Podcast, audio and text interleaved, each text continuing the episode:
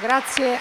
a voi veramente eh, di essere qui eh, oggi, grazie all'assessore, grazie a tutti gli organizzatori di questo festival. E, mh, mm, sono veramente un grande privilegio per me poter parlare in questa sede di un tema poi così eh, importante eh, come quello della libertà e della libertà nel pensiero filosofico moderno, nel trattato teologico politico di Spinoza.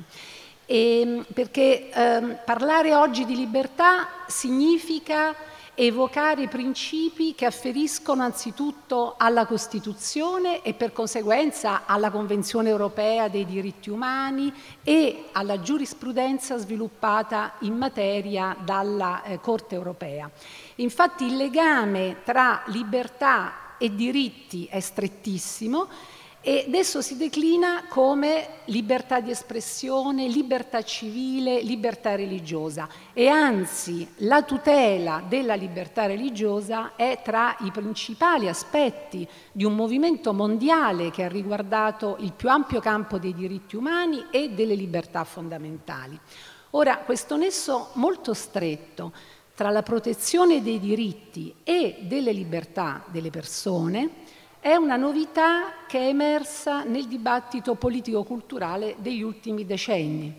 Ma se questo fenomeno, che è di immensa portata, si è manifestato solo nel secondo dopoguerra, cioè nel contesto culturale e politico che reagiva alle tragedie che si sono veramente consumate durante e tra le due eh, guerre mondiali,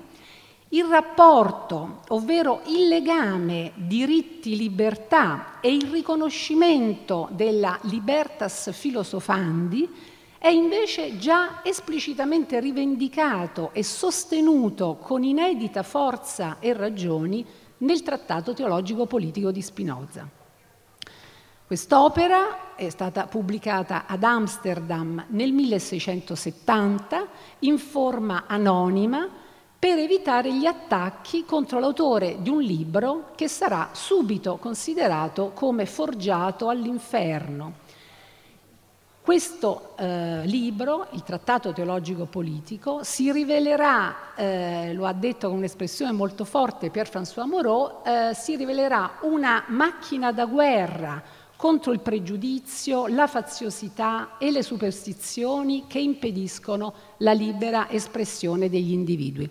Ora io, eh, immaginando in realtà una platea, un pubblico molto meno numeroso di quello che invece eh, incontro qui, avevo preparato circa una ventina eh, di fotocopie di alcuni testi che man mano commenterò e leggerò eh, nella mia esposizione. Ora non so se qualcuno vuole così eh, prendere oppure leggerò io per tutti, comunque sono qui nel caso, sono soltanto 20 purtroppo. Quello che vorrei mostrare è, eh, questo è il frontespizio del trattato teologico politico, che appunto non so se si riesce a vedere, non porta appunto, ehm, è un frontespizio anonimo, non reca il nome eh, del, dell'autore e il nome dell'editore e il luogo di edizione è fittizio proprio per sfuggire alla, alla censura, al controllo della censura. Ora, chi era Spinoza? Spinoza è un filosofo nato ad Amsterdam nel 1632 nella comunità di ebrei sefarditi sfuggiti, fuggiti dalla penisola iberica dopo gli editti di espulsione promulgati alla fine del 400 eh, dai cattolicissimi eh, re di Spagna, eh, Isabella di Castiglia e Ferdinando di Aragona. Ora, nelle province unite, che è appunto una delle mete della diaspora, Spinoza si muove in un ambiente fortemente cosmopolita, multiculturale e multilingue. Basti pensare che in famiglia si parlava probabilmente il portoghese, forse il ladino, che è appunto una sorta di giudeo spagnolo, ma per la vita pubblica naturalmente Spinoza parla e conosce l'olandese, eh, conosce e legge lo spagnolo, che è la lingua colta, la lingua letteraria della comunità, e l'ebraico, che è la lingua del culto. Spinoza studia il latino, scriverà tutte le sue opere eh, in, in, latino e dice di conoscere meno il greco, parla perfettamente il francese, il tedesco e l'italiano. Sappiamo ad esempio che nella sua biblioteca privata Spinoza possiede tutte le opere di Machiavelli nell'edizione in italiano, nell'edizione appunto di Aldo Manuzio, eh, pubblicata, stampata a Venezia. Ecco, ehm, il concetto e la rivendicazione della libertà Ecco, cominciamo anzitutto col dire che veramente eh, l'idea di libertà permea, pervade tutte le opere di Spinoza. Dalle prime opere, come il trattato sull'emendazione dell'intelletto, in cui appunto si sostiene che un intelletto emendato, cioè trasformato, riformato, rende gli uomini liberi, e altra opera giovanile, Il breve trattato su Dio, l'uomo e la sua felicità, in cui viene esplicitamente detto che il bene supremo per l'uomo è l'esercizio del senso critico, della libertà di giudizio e di opinione.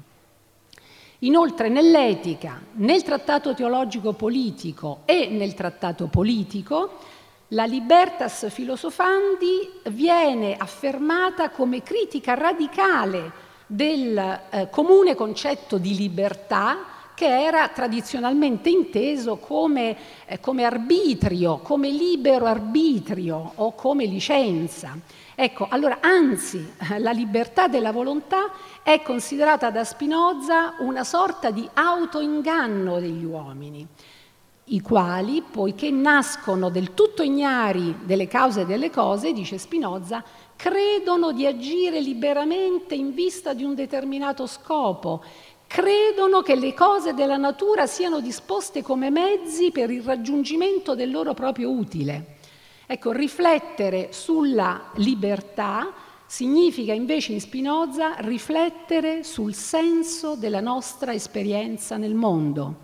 sul sul senso della nostra vita, sul destino dell'uomo, su Dio e sul rapporto dell'uomo con il divino, sulla liberazione da quelle che Spinoza definisce le passioni tristi, definizione che darà nell'etica, anzitutto appunto la paura da cui siamo costantemente afflitti e che ci rende schiavi e soggetti al dominio altrui.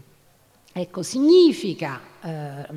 riflettere sulla libertà, significa anche riflettere però sulla conservazione della libertà, cioè sull'idea di democrazia e sui diritti di libertà che essa contempla, poiché esiste infatti un legame strettissimo in Spinoza tra libertà e, come la definisce nel Trattato teologico politico, libera res publica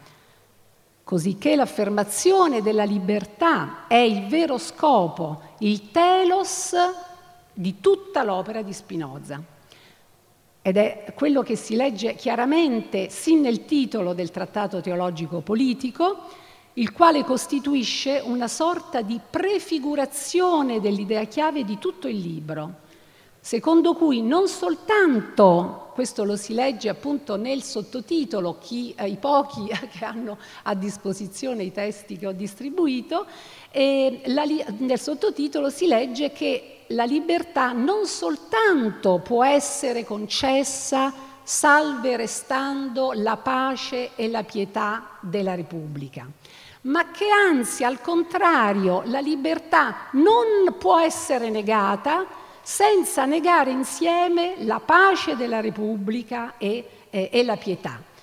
Cos'è la pietà? La pietà è intesa come una dimensione pratica della religione, ovvero come atti, come azioni, come opere, come esercizio, dice Spinoza, come esercizio della giustizia e della carità. Nella prefazione del Trattato teologico politico si legge ad esempio che in una libera repubblica, ovvero appunto in una democrazia per Spinoza, ripugna totalmente alla libertà comune soffocare nei pregiudizi o in qualsiasi modo costringere il libero giudizio di, di, di ciascuno. Dunque un pensiero che oserei definire rivoluzionario eh, che segna l'inizio stesso della modernità. Cioè la, eh, la, scusate, la libertà diventa parte del problema della democrazia e al tempo stesso la soluzione ai problemi della democrazia. E la democrazia è intesa come struttura eh, statuale che per sua stessa natura rimane diciamo, ha uno statuto sempre in bilico, non può essere mai cristallizzata, incapsulata, definita una volta per tutte, in quanto è soggetta per sua natura a oscillazioni e a cambiamenti, alla costante ricerca di un equilibrio che resterà pur sempre necessariamente precario. Ecco, ora ovviamente l'origine del concetto di libertà è ovviamente molto antica, anche se ha assunto nella storia valenze, significati e contesti molto diversi, scusate, a seconda delle aree geografiche e delle condizioni politiche e culturali. Ad esempio, la nozione di libertà, eh, quale appartiene alla Grecia classica e agli autori che più conosciamo, Platone, Aristotele, Aristotele Tucidide, questo, eh, il concetto classico di libertà rinvia ad un ambito semantico del tutto diverso da quello che assume il termine libertas prima nel Medioevo e poi in età eh, moderna a partire da Spinoza. Nella cultura eh, greco-romana il concetto, adesso scusate la mia approssimazione, eh, sarò molto così generica ovviamente, ma nella cultura greco-romana il concetto di libertà ha un significato specificamente politico, poiché presso i greci, così come presso i romani, il termine libertà era utilizzato per indicare la condiz- particolare condizione di privilegio di cui godevano gli uomini liberi, ovvero coloro i quali appartenevano ad un determinato popolo, ad una, eh, ad una, determinata comunità politica, con le sue leggi, i suoi costumi e i suoi dei. Ecco, non libero era invece lo schiavo, ma anche il non greco, cioè colui che non conosce il linguaggio del nomos in cui si compongono eh, forza e, e diritto. È così anche per i latini, per i quali appunto la libertas è la condizione di chi non è schiavo, cioè di chi appartiene a una gens connotata da un nomen, alla civitas che a sua volta ha i propri dei ai quali è dovuta la pietas. Anche per i padri della Chiesa, per i teologi cristiani, la nozione di libertà si costruisce a partire dalla convinzione che lo stato di schiavitù e tutto ciò che ne consegue, come l'ineguaglianza tra gli uomini, per esempio, e le disparità sociali, siano state introdotte con il peccato originale. In Agostino, ad esempio, la valenza del termine libertà si declina a partire dal problema dell'esistenza del male e del peccato, nel senso che la questione della libertà si pone nell'ambito della riflessione circa l'uso del libero arbitrio, cioè di una dimensione in cui si rivela il primato del teologico e un ambito di carattere esclusivamente morale. Su questa scia per tutto il Medioevo il concetto di libertà continuerà a definirsi in termini di libero arbitrio e in relazione alle nozioni di bene e di male e di peccato. Ora, niente di tutto questo si eh, trova nella filosofia di Spinoza, la quale risente certamente di tutte queste influenze, ma al tempo stesso le rielabora per restituirle in forme nuove e inedite. Cioè in Spinoza assistiamo ad una decisa critica della nozione di libertà come indifferenza della scelta e di libero arbitrio. Per Spinoza la libertà non è più legata alla dialettica teologica di bene e di male, e questo avviene per ragioni squisitamente filosofiche, perché il male in Spinoza non ha alcuno spessore ontologico, non è un ente, ma consiste unicamente in un errore di valutazione, in una mancanza di conoscenza da parte dell'uomo, quindi in una carenza eh, gnosologica, conoscitiva. Ecco, a questa decostruzione del concetto di male e dunque di errore e di peccato si associa la rivendicazione di un concetto di libertà come libertà intellettuale, ovvero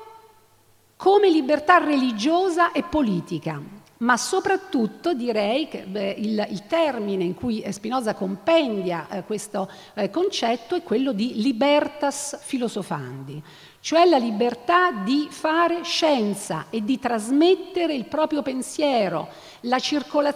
la libera circolazione dei libri e delle idee senza alcuna costrizione o condizionamento da parte di autorità teologiche o politiche. In particolare la libertà eh, di filosofare di cui parla Spinoza è anche la libera espressione delle opinioni eh, che riguardano la lettura e l'interpretazione dei testi sacri. Ora, in un'epoca in cui la Bibbia costituisce il testo di riferimento l'autorità assoluta in qualsiasi campo e disciplina, non starò qui a ricordare il caso di Galileo Galilei, ad esempio, libertà significa la libertà per gli scienziati, per i filosofi, di intendere e di interpretare la Bibbia. Spinoza infatti sa che attraverso i diversi approcci e le diverse interpretazioni della scrittura che vengono sostenute le grandi questioni ideologiche. Tutto si gioca sul piano dell'interpretazione scritturistica. Cioè Spinoza sa che il tentativo da, qua, da parte di qualsiasi forma di potere è sempre stato quello di fondare eh, sull'autorità divina le diverse posizioni di potere e di trovare legittimazione a tale potere nell'interpretazione dogmatica del testo sacro. Quindi gli scopi che Spinoza persegue in tutto il trattato teologico politico eh, sono eh, diversi. Egli cerca cioè di dimostrare anzitutto che la religione lascia tutti assolutamente liberi di pensare come si vuole in materia di fede. Secondo, che i conflitti non nascono a causa della diversità delle idee, ma piuttosto dal tentativo di imporre idee particolari e dalla repressione che ne consegue da parte di chi non permette la loro libera espressione.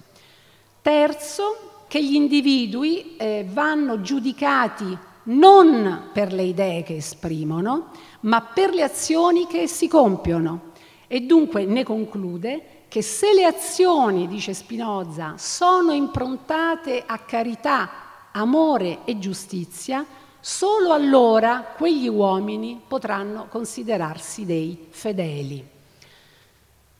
Le controversie religiose hanno innescato, come sapete, conflitti terribili, eh, devastazioni immense, continuano a, continuano a farlo. Eh, pensiamo nel Seicento eh, alle guerre di religione no? combattute in, Euro- in tutta Europa, ma l'unico vero insegnamento contenuto nella Bibbia, sostiene Spinoza, è invece il comandamento dell'amore e della giustizia verso il prossimo. E solo chi segue questi comandamenti può essere salvo, a prescindere dal fatto, qui veramente Spinoza ha un pensiero totalmente eretico, se posso usare questa espressione, posso usare questa espressione a prescindere dal fatto, dice Spinoza, che, eh, il, che legga il Corano, la Bibbia o qualsiasi altro testo sacro.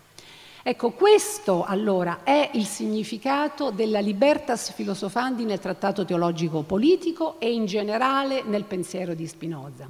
Libertà politica e libertà di es- perché questo? Perché la libertà politica e la libertà di espressione, la libertà di religione vanno di pari passo. Se c'è l'una, necessariamente c'è anche l'altra. Se si accetta l'esercizio vitale del pensiero critico, se si concede la libera interpretazione del testo considerato sacro e la libertà di pensare ciò che si vuole in materia di scienza, così come in materia di religione, ma i due campi verranno, come vedremo, separati da Spinoza, per questo stesso sappiamo che si vive in una libera repubblica in cui non si governa con l'inganno e con la paura e anzi la libertà è salvaguardata. Ora da qui eh, Spinoza deriva anche eh, la conclusione che il contrasto delle idee non è violenza, ma è segno di una comunità vitale, è espressione di una crescita comune. Mentre invece, se invece si eh, vuole soffocare questa pluralità di opinioni, magari con il pretesto di salvaguardare gli interessi della religione, allora in quello Stato verrà distrutta appunto anche la pace, anche la concordia civile, anche la pietà stessa. Eh, il primo dei passi che ho, ehm, che ho fotocopiato, insomma, recita infatti per ciò che attiene ai conflitti scoppiati con il pretesto della religione, essi sono provocati esclusivamente dalla promulgazione di leggi concernenti questioni di carattere speculativo. Sono le parole di Spinoza premesse al trattato teologico politico. E quindi promulgazione di leggi concernenti questioni di carattere speculativo e dal fatto che le opinioni vengono incriminate e condannate alla stregua di delitti e i loro difensori e sostenitori immolati più che alla salute pubblica all'odio e alla crudeltà degli avversari. Ora, eh, libertà religiosa quindi connessa strettamente alla libertà politica la quale politica però deve provvedere a garantire i diritti, i diritti, di libertà per mantenere la concordia civile e assicurare la convivenza. La natura infatti, eh, scrive Spinoza, e qui è tutta la parte della sua psicologia che meglio des- eh, descriverà nell'etica, la natura umana infatti è oltremodo varia e mentre uno si compiace di certe opinioni, un altro ne sostiene di diverse e ciò che in uno muove alla religione, in un altro provoca il riso. E perciò concludo che a ciascuno si deve lasciare la libertà di giudizio e la facoltà di interpretare i fondamenti della fede conformemente alle caratteristiche del suo ingegno e che soltanto in base alle opere, vedete questa insistenza sull'aspetto pratico no, della religione, soltanto in base alle opere si deve giudicare se la fede di ognuno sia pia o empia, così che tutti potranno obbedire a Dio con animo puro e libero e apprezzeranno soltanto la giustizia e la carità. Dunque in tutto questo emerge il primato della politica sostenuto eh, da Spinoza eh, nel trattato, il quale passa attraverso questa funzione di garanzia del diritto di libertà degli individui ed è a questo fine che in materia giuridica possono e devono essere giudicate solo le azioni e non le opinioni di ciascuno. Perché dice Spinoza, se invece, secondo le leggi dello Stato, fossero perseguibili soltanto le azioni, mentre le parole restassero immuni da sanzioni, simili contrasti non potrebbero ammantarsi di alcun pretesto di legittimità e le controversie non degenererebbero in sedizioni. Ora questa ampia e ricca nozione di libertà che si manifesta in Spinoza si costruisce sulla base di diversi elementi. In generale noi assistiamo ad almeno tre diverse declinazioni, io ne ho rintracciate almeno tre del significato di eh, libertà eh, in Spinoza. Significato al quale corrispondono anche diversi campi di applicazione di, eh, di questa nozione. Dunque, anzitutto su un piano metafisico, ontologico, eh, cioè sul piano della sostanza infinita, eh, il termine libertà si definisce rispetto al, rappo- al rapporto libertà-necessità. Vedremo di cosa si tratta. Nell'esposizione dell'etica, l'opera forse più filosofica, se si vuole, di Spinoza,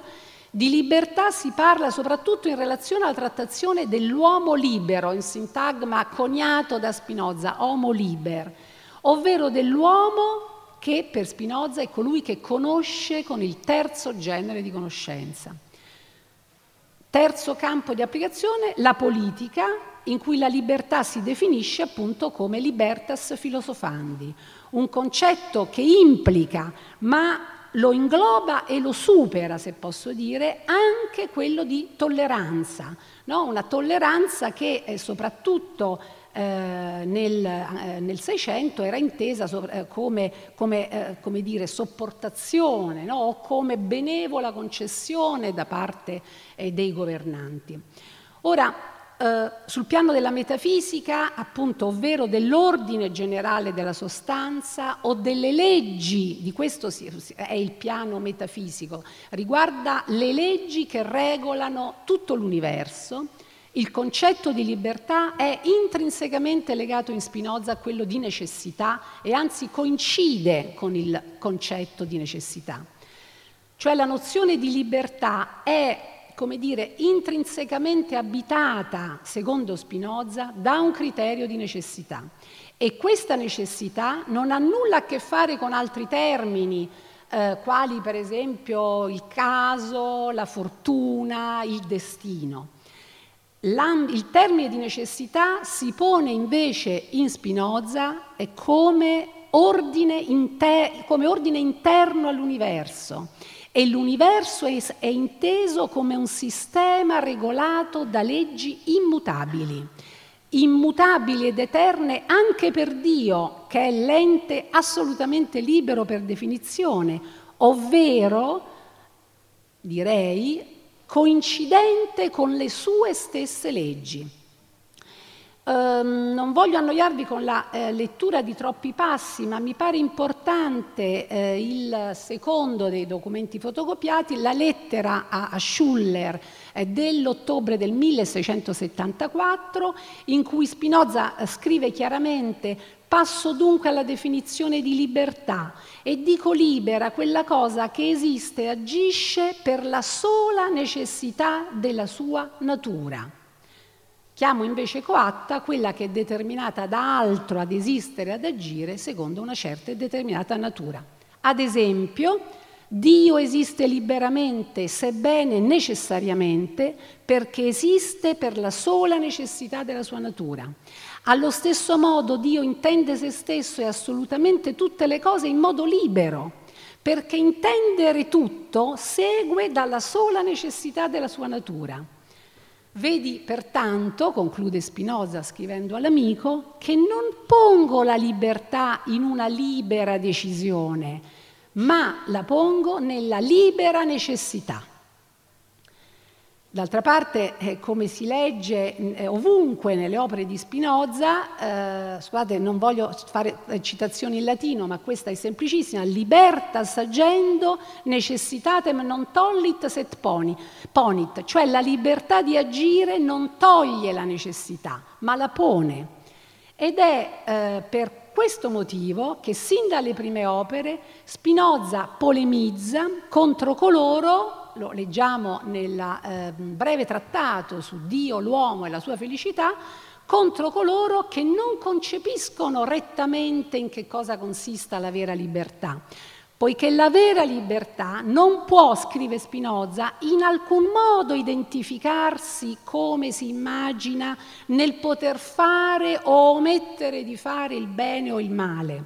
La vera libertà riposa nel fatto che la causa che la causa prima, da null'altro sollecitata o costretta solo in virtù della sua perfezione, è causa di ogni perfezione. Ora, la matematizzazione dell'universo, siamo in un secolo fortemente eh, geometrizzante, matematizzante, che appunto è, è il XVII secolo, ehm, e soprattutto l'Olanda eh, del, Seicento, e, ehm, al, mm, questo ambiente fortemente matematizzante è alla base dell'assunzione del fatto che Dio agisce in modo assolutamente libero, anche eh, se necessario. Questo significa che i suoi decreti, cioè le leggi dell'universo, sono eterne e immutabili. Dunque, l'unico concetto di vera libertà può essere riferito alla sostanza infinita, ma intesa appunto eh, come eh, una libertà necessaria, necessitata, eh, immutabile, nel senso, da qui per esempio il rifiuto da parte di Spinoza del concetto, dell'idea, eh, del fenomeno del miracolo, perché il miracolo non è altro che uno appunto stato d'eccezione, se posso permettermi questo termine così contemporaneo, insomma, non, è altro che una sospens- non è altro che una sospensione delle leggi dell'universo e che dunque la cui esistenza contraddirrebbe la natura stessa di Dio. Le leggi sono invece eterne, immutabili, lo stato di eccezione non, indicherebbe semplicemente una mancanza, una carenza da parte di Dio, qualcosa che deve essere colmato, cambiato. Ecco, allora dopo eh, aver chiarito eh, che cosa si debba intendere per libertà di Dio e che cosa vuol dire che Dio esiste liberamente, sebbene necessariamente, e Spinoza eh, passa alle cose create, eh, le quali appunto eh, tutte sono determinate da cause esterne, noi siamo tutti esseri necessitati, perché determinati da una catena di cause, da cause esterne, determinati a esistere e ad agire in una certa e determinata maniera. Riprendiamo l'idea dell'autoinganno della decisione libera e del libero arbitrio da parte degli uomini. Ora dice Spinoza, questo è il famoso esempio della pietra, per comprenderlo chiaramente concepiamo una cosa semplicissima, ad esempio una pietra riceve una certa quantità di moto da una causa esterna che la spinge. Questa pietra, dice Spinoza, poiché è cosciente soltanto della sua pulsione ed è a questa non indifferente, crede di essere liberissima e di non perseverare nel moto per nessun'altra causa che non sia la sua volontà.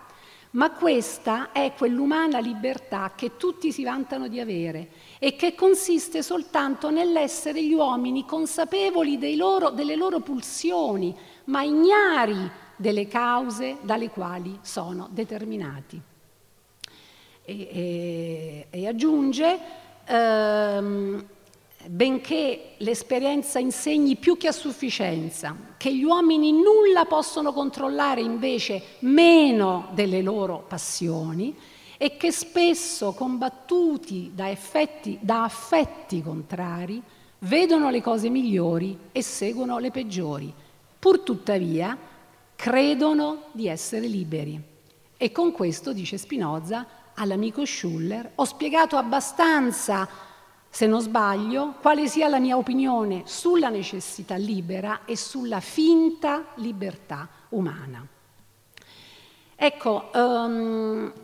quanto al concetto di libertà, dunque riferito all'uomo, Spinoza chiarisce che nell'ambito dell'assoluta necessità delle cause che reggono la natura, la libertà consiste eh, l'ho accennato prima, nel perfezionamento dell'intelletto, cioè in quel genere di conoscenza di cui parla l'ultima, la quinta eh, parte dell'etica, grazie al quale l'uomo diventa capace di, dirò solo questo a proposito dell'uomo libero, diventa capace di trasformare le proprie passioni, cioè per passione si intende proprio letteralmente ciò per cui l'uomo patisce, soffre, è, è, è, è soggetto, la capacità di trasformare, la conoscenza invece di se stessi e del mondo, la consapevolezza delle proprie azioni, rende capace l'uomo di trasformare le passioni in azioni, in atti consapevoli e dunque la capacità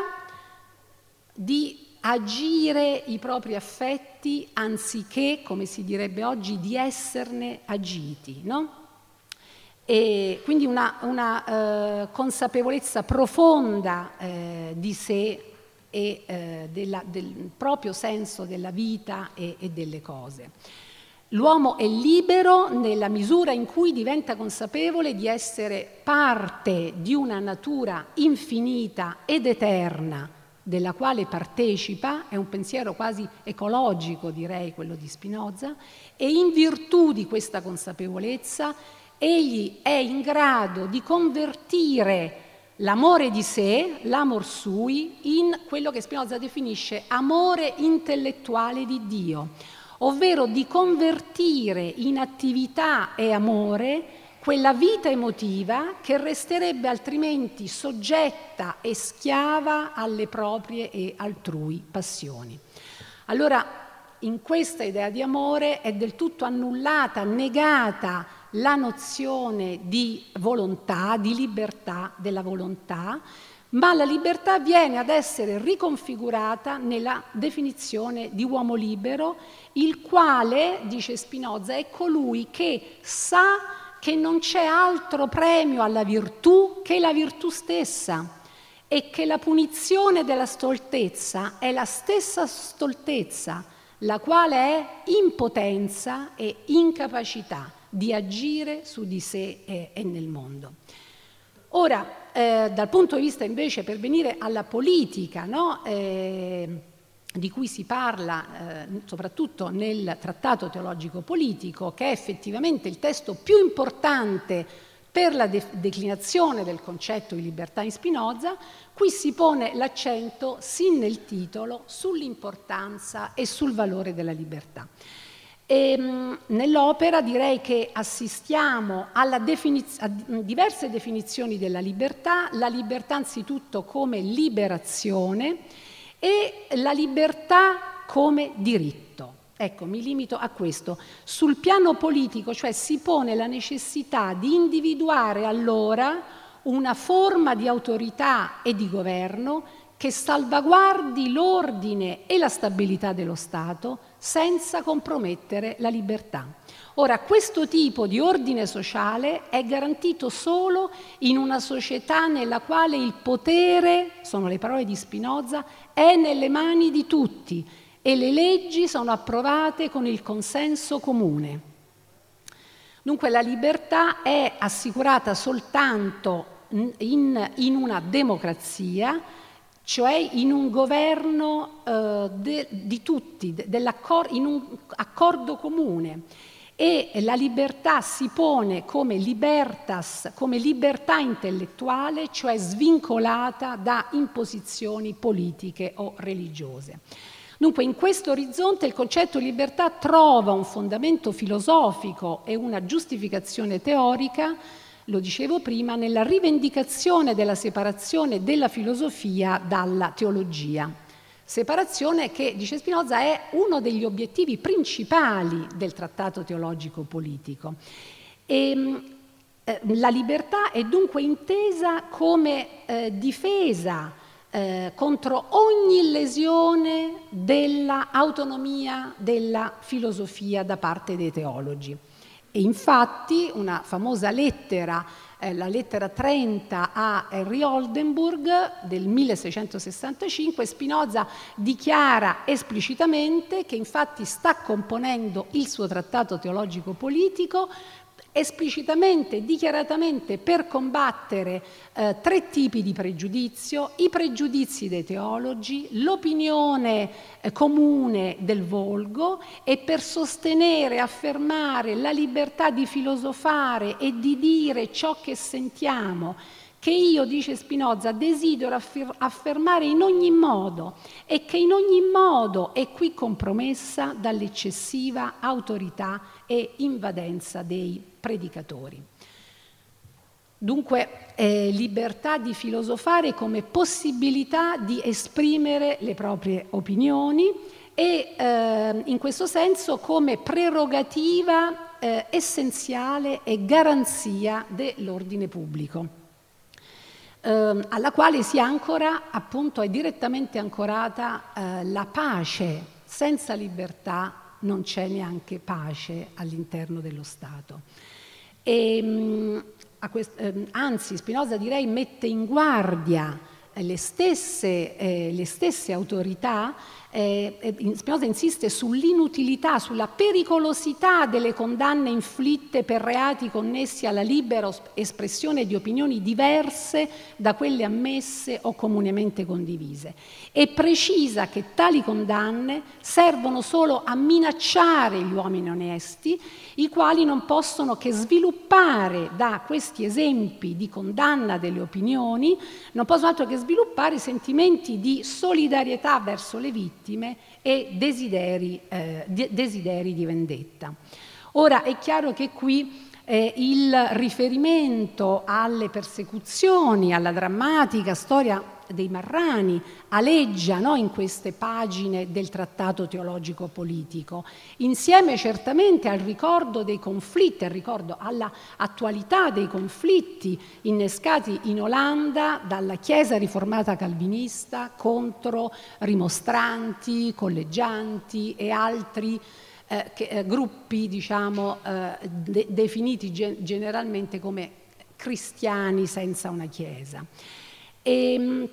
ora, um, proprio a conclusione del suo trattato teologico-politico, Spinoza fa un riassunto ecco, di tutta la sua definizione, decostruzione, rielaborazione del concetto di libertà e eh, documento numero 6, chi, per chi ce l'ha, dice abbiamo così dimostrato, scrive Spinoza, che è impossibile togliere agli uomini la libertà di dire quello che pensano, che questa libertà può essere concessa ad ogni cittadino senza con ciò ledere il diritto e l'autorità delle somme potestà e che ognuno può conservare tale libertà che ognuno può godere di questa libertà, ma solo ove essa non compromessa la pace dello Stato e che, tale, e che da tale libertà non nasce alcun inconveniente che non possa essere facilmente gestito, eccetera. Um, e per conseguenza, anzi, conclude che le leggi concernenti le questioni di carattere speculativo sono quindi del tutto inutili, dice Spinoza.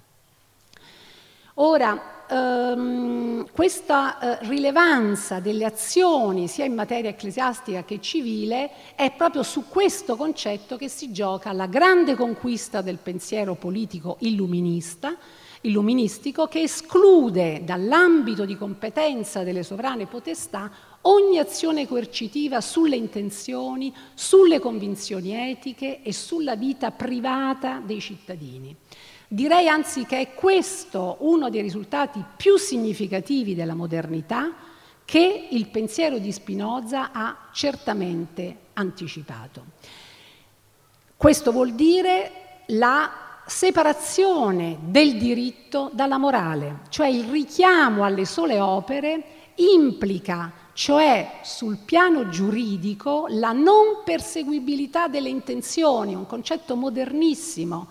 E ciò significa che il giudice non deve inquisire l'anima dell'imputato, no? lo ha scritto eh, più volte, eh, eminenti giuristi insomma, hanno scritto eh, Luigi Ferraioli, eccetera, Norberto Bobbio si sono occupati di questo, non si deve inquisire l'anima eh, dell'imputato, non si devono emettere verdetti morali sulla sua persona, ma il, l'azione giudiziaria si deve limitare ad accertare i comportamenti vietati e un cittadino può essere giudicato prima che punito solo per quello che ha fatto e non anche come nel giudizio morale per quello che egli è. Ora, ehm, vorrei passare, visto che il tempo effettivamente eh, stringe, eh, vorrei ehm, passare a, a, alcune considerazioni invece che ci portano più eh, su un piano ehm, sulla diciamo, della riflessione eh, eh, che, si è avuta nei secoli, della ricezione di questo concetto di libertà in Spinoza che si è avuta nell'Ottocento e nel nostro eh, e, e nel Novecento. Ehm, direi allora che ehm, anzitutto, ecco, ehm, vorrei chiudere questa parte relativa proprio al testo del trattato teologico politico dicendo eh, che la libertà è stabilita, dichiarata da Spinoza come il fine ultimo dello Stato. La libertà è il vero motivo conduttore pens- di tutto il pensiero di Spinoza, come ho cercato di mostrare, sia in riferimento agli spazi delle, della religione, sia in riferimento alle categorie della politica. Senza libertà non può esservi né morale, né religione, né filosofia, né diritto. La rivendicazione della libertà si afferma così non soltanto eh, in termini di tolleranza, non soltanto come tolleranza per le diverse credenze, quanto piuttosto direi per le diverse identità degli individui, in quanto ciascuno è inteso come diverso dagli altri e al tempo stesso come uguale a tutti quanti gli altri. Quindi ci sono qui le premesse del concetto veramente di uguaglianza. Eh, l'insistenza sul diritto alle libertà e sulle condizioni naturali o prepolitiche di esistenza stabiliti da Spinoza nel Trattato teologico politico rappresenta la migliore, la più duratura premessa per il costituirsi quindi di un'etica comune capace di assicurare quella convivenza pacifica di cui appunto Spinoza ha parlato nella, nell'opera. Um, il discorso in questo senso uh, sui diritti e sulla libertà, quindi, non stabilisce soltanto le regole del gioco, ma è la regola preliminare che permette lo svolgimento del gioco. Ecco, Spinoza ha individuato l'importanza di questi principi e li ha trasmessi al pensiero filosofico politico successivo. Uh, permettetemi, scusate, rubo ancora dieci minuti, sarò uh, rapida, ma uh, questo vorrei aggiungerlo perché per oltre un secolo dalla loro pubblicazione le opere del famigerato, a, del famigerato ateo Spinoza non ebbero alcuna circolazione e anzi, o almeno non ebbero una libera circolazione. E anzi, in Italia in particolare non furono mai tradotte per ben due secoli. Eh, noi, eh, il Settecento ha conosciuto eh, il contenuto delle opere di Spinoza solo per alcuni brevi estratti eh, polemici, riportati a scopo polemico eh, dai, suoi, dai, suoi, critici. E d'altra parte, eh, come sappiamo, Spinoza ehm, ha, ehm, le opere di Spinoza sono state vietate eh, dalla congregazione del Sant'Uffizio di Santa Romana Chiesa che vigilava attentamente sulla, come sappiamo, sulla produzione libraria. No? Le opere di Spinoza vengono condannate, inserite più volte nell'index librorum prohibitorum, nell'indice dei libri proibiti e mm, ripetutamente sia singolarmente, questo, questo sia singolarmente che nel loro insieme come opere complessive. Questo significa, eh, lo vorrei sottolineare perché a volte ci dimentichiamo di questo, significa che le opere di Spinoza non soltanto non potevano essere lette, ma non potevano neanche essere possedute, semplicemente possedute. Eh. Dunque, eh, è importante sapere che la prima traduzione italiana di un'opera spinoziana si ebbe soltanto nel 1875 e si trattava eh, proprio, si trattò proprio della traduzione del trattato teologico politico. L'unico libro, tra l'altro, eh, pubblicato, l'unico libro originale, insomma, pubblicato in vita eh, dal filosofo, lo ricordiamo nel 1670, quindi viene eh, riproposto, tradotto interamente oltre due secoli. Ora, l'impresa editoriale della traduzione del Trattato teologico politico si inserisce nel panorama politico-culturale dell'Italia appena unificata Roma, con Roma eh, capitale. Dunque, all'insegna delle lotte risorgimentali, della fine dello Stato pontificio e della fine del millenario potere temporale eh, del papato, con una conseguente nuova definizione dei rapporti tra Stato e Chiesa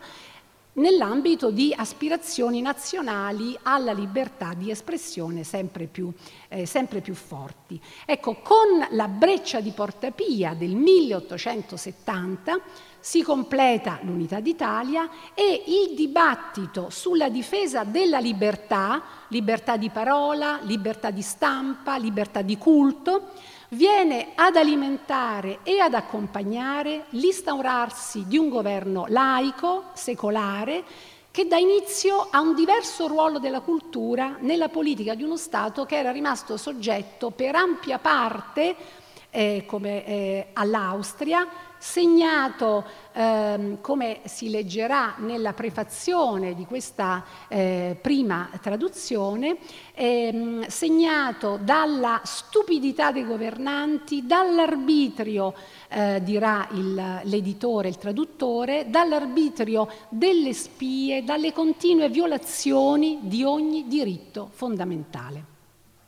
Ora, uno degli esiti appunto più immediati della dichiarazione della libertà di stampa, ufficialmente annunciata nel nuovo governo d'Italia proprio nel 1870. Ecco, una proprio dei primi eh, esiti e più importanti fu il progetto di traduzione italiana del Trattato teologico politico, con il quale la filosofia di Spinoza entrò per la prima volta nei programmi eh, scolastici universitari.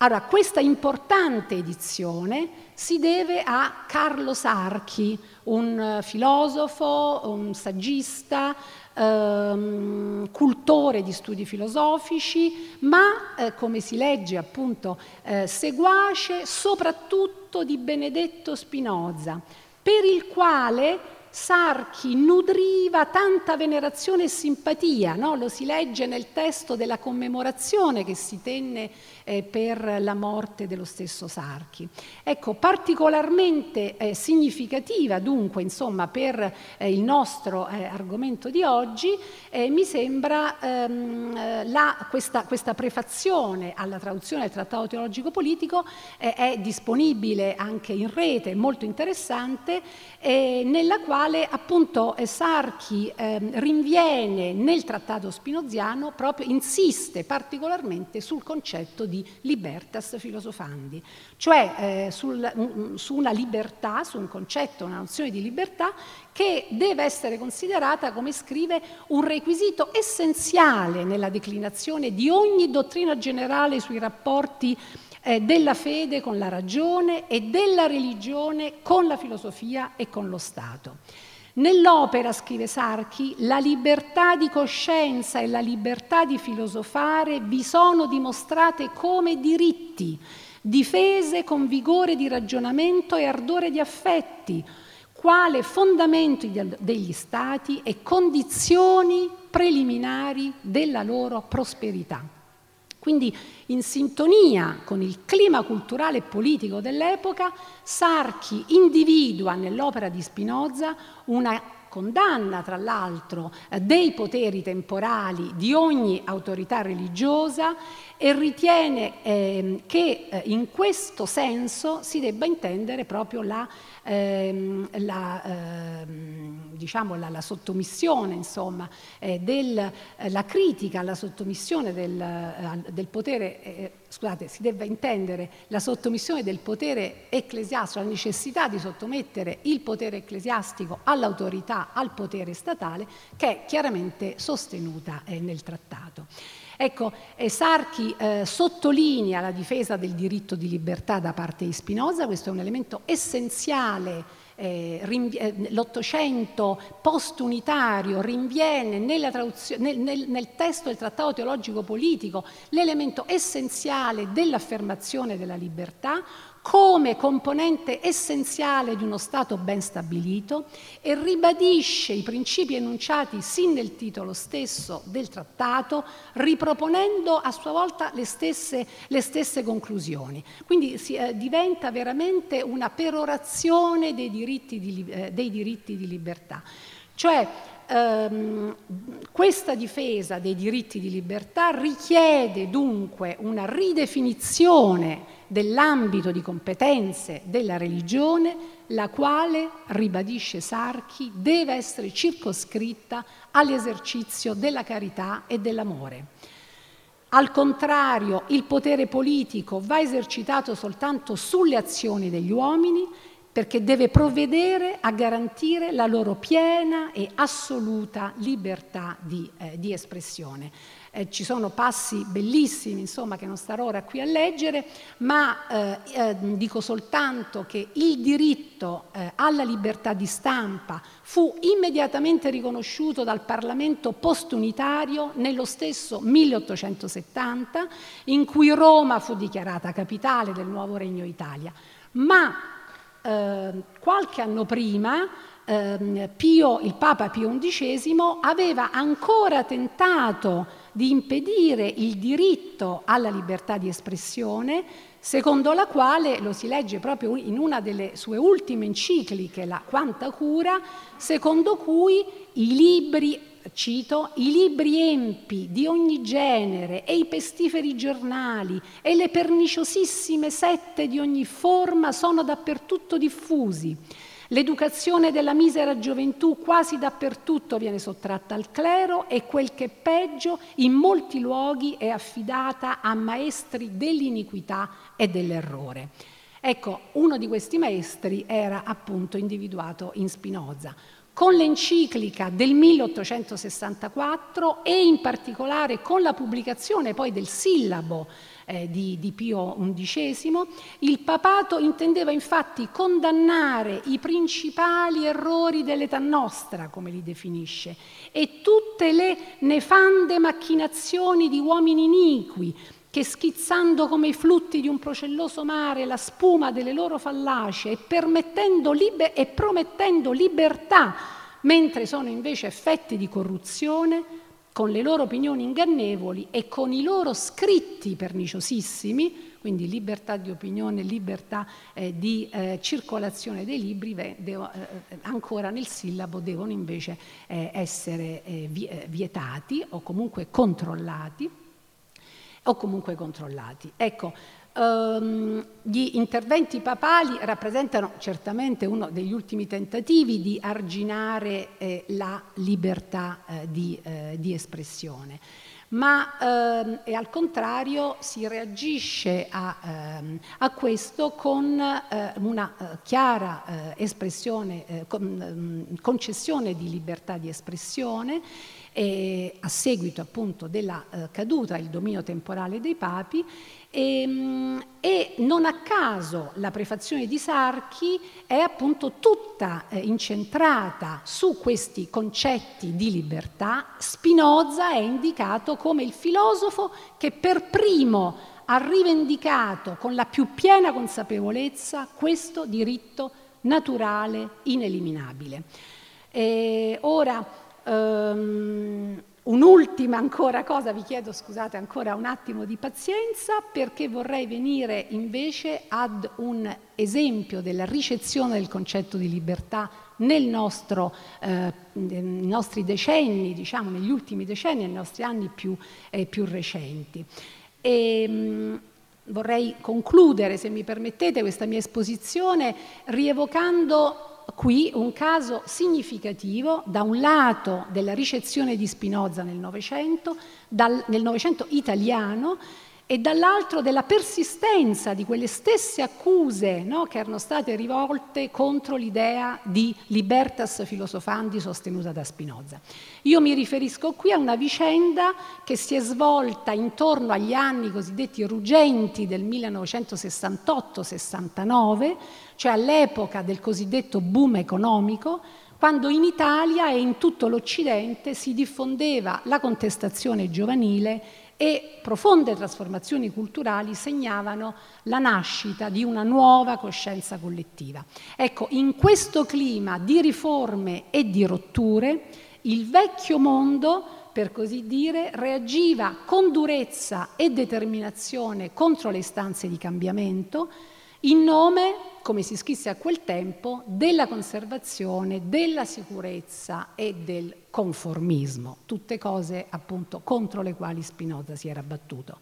Ora, il pensiero filosofico, politico di Spinoza, con la sua affermazione dei diritti di libertà, ha avuto un ruolo significativo anche in questa fase cruciale della nostra storia recente, tutto sommato ancora relativamente recente. Ora, si tratta del cosiddetto caso Braibanti, una vicenda giudiziaria che vide coinvolto un insegnante di filosofia, appunto Aldo Braibanti, il quale, lo mm, ricordo rapidamente, fu accusato dal padre di un ragazzo, peraltro già maggiorenne, di avere plagiato suo figlio e di averlo ridotto in uno stato di soggezione, di schiavitù.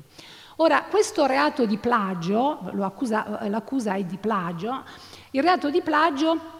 stato, fu introdotto negli anni venti durante il fascismo, oggi non esiste più, è stato cancellato però dall'ordinamento giuridico soltanto nel 1981, in quanto riconosciuto effettivamente come proprio un assurdo giuridico incompatibile con il nostro sistema costituzionale. Tuttavia, questa accusa di plagio costò a Braibanti la condanna a nove anni di carcere, poi ridotta a sei,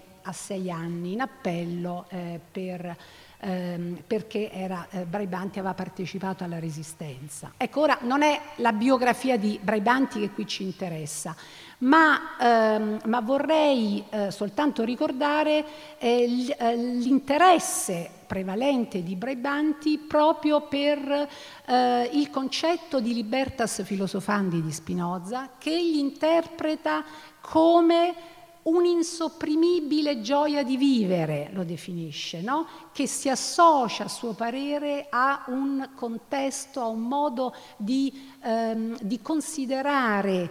il mondo eh, punto, da un punto di vista qua, che ha quasi del poetico, eh, dice Braibanti. Allora, in questo orizzonte filosofico eh, poetico, Braibanti colloca la critica di Spinoza contro l'antropomorfismo superstizioso col vergognoso ricatto del peccato e della colpa, con l'arma a doppio taglio della paura e con l'aiuto dei marchi ereditari e, de, e dell'educazione standardizzata. Cioè Braibanti individua praticamente in Spinoza la lotta costante della filosofia, dell'arte e della scienza per sottrarsi alla loro condizione di ancelle della, filoso- della teologia politica, del leviatano funzion- funzionaristico, come appunto scrive eh, nei, nei, suoi scritti, in cui, eh, in cui dice, ehm, eh, in cui veramente il popolo è ridotto a un esercito di straccioni minorenni guidato da sergenti mascherati da generali. Ora, eh, tutto questo è, eh, viene, ri, viene, considerato, viene tenuto in conto eh, anche nel processo che viene eh, intentato, eh, intentato ehm, contro appunto Braibanti. E ehm, e negli atti processuali, infatti, soprattutto nella ringa conclusiva del processo intentato contro il laureato in filosofia, così viene definito Aldo Braibanti, il pubblico ministero sottolinea a suo carico che l'imputato, questo è un capo di accusa, che l'imputato si è a lungo occupato della filosofia di Spinoza e che anzi il persuasore occulto che trama nell'ombra, cioè Braibanti, aveva incontrato lo Spinoza all'età di 14 anni, aderendo sin da allora alla sua visione panteistica e alla sua religione cosmica.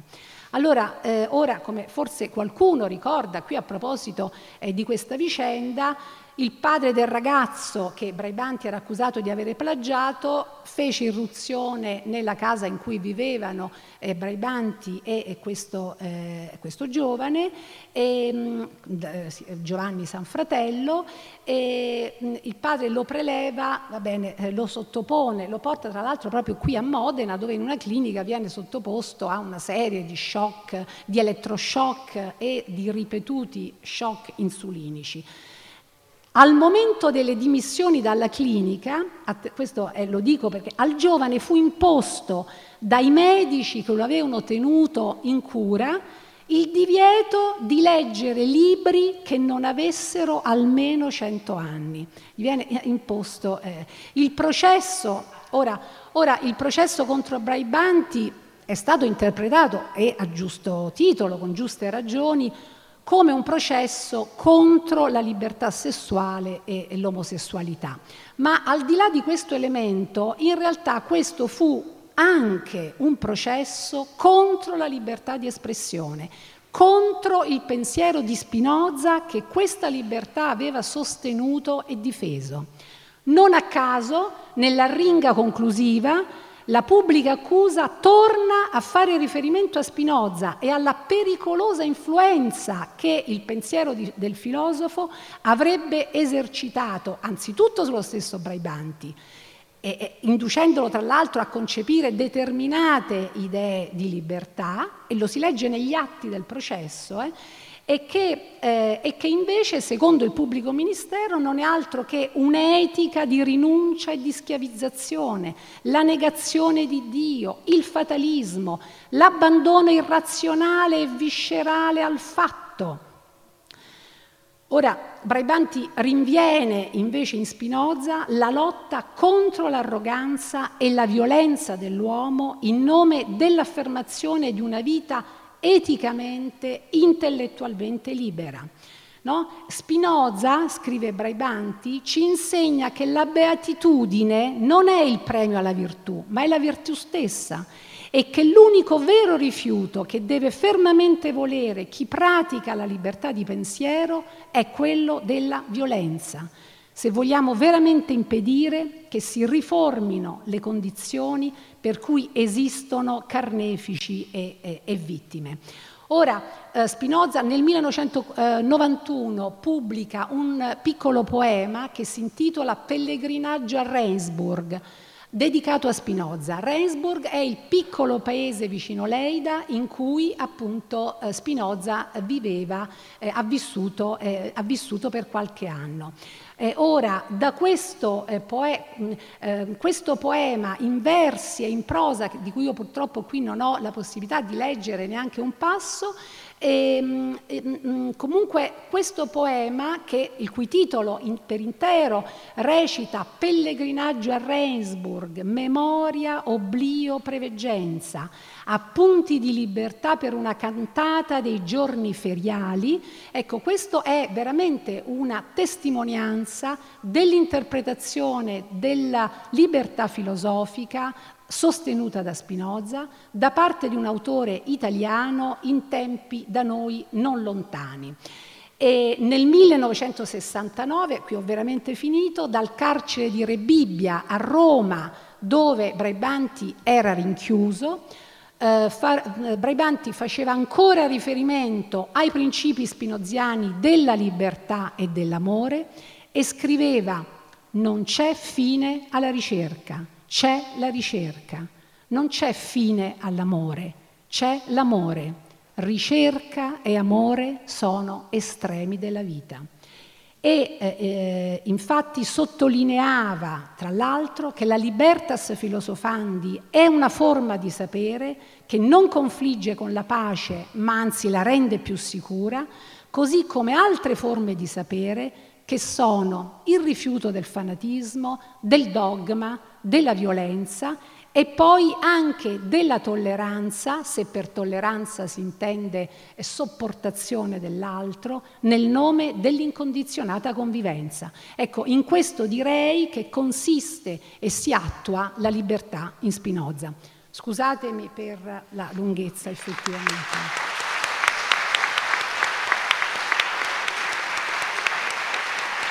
Scusatemi.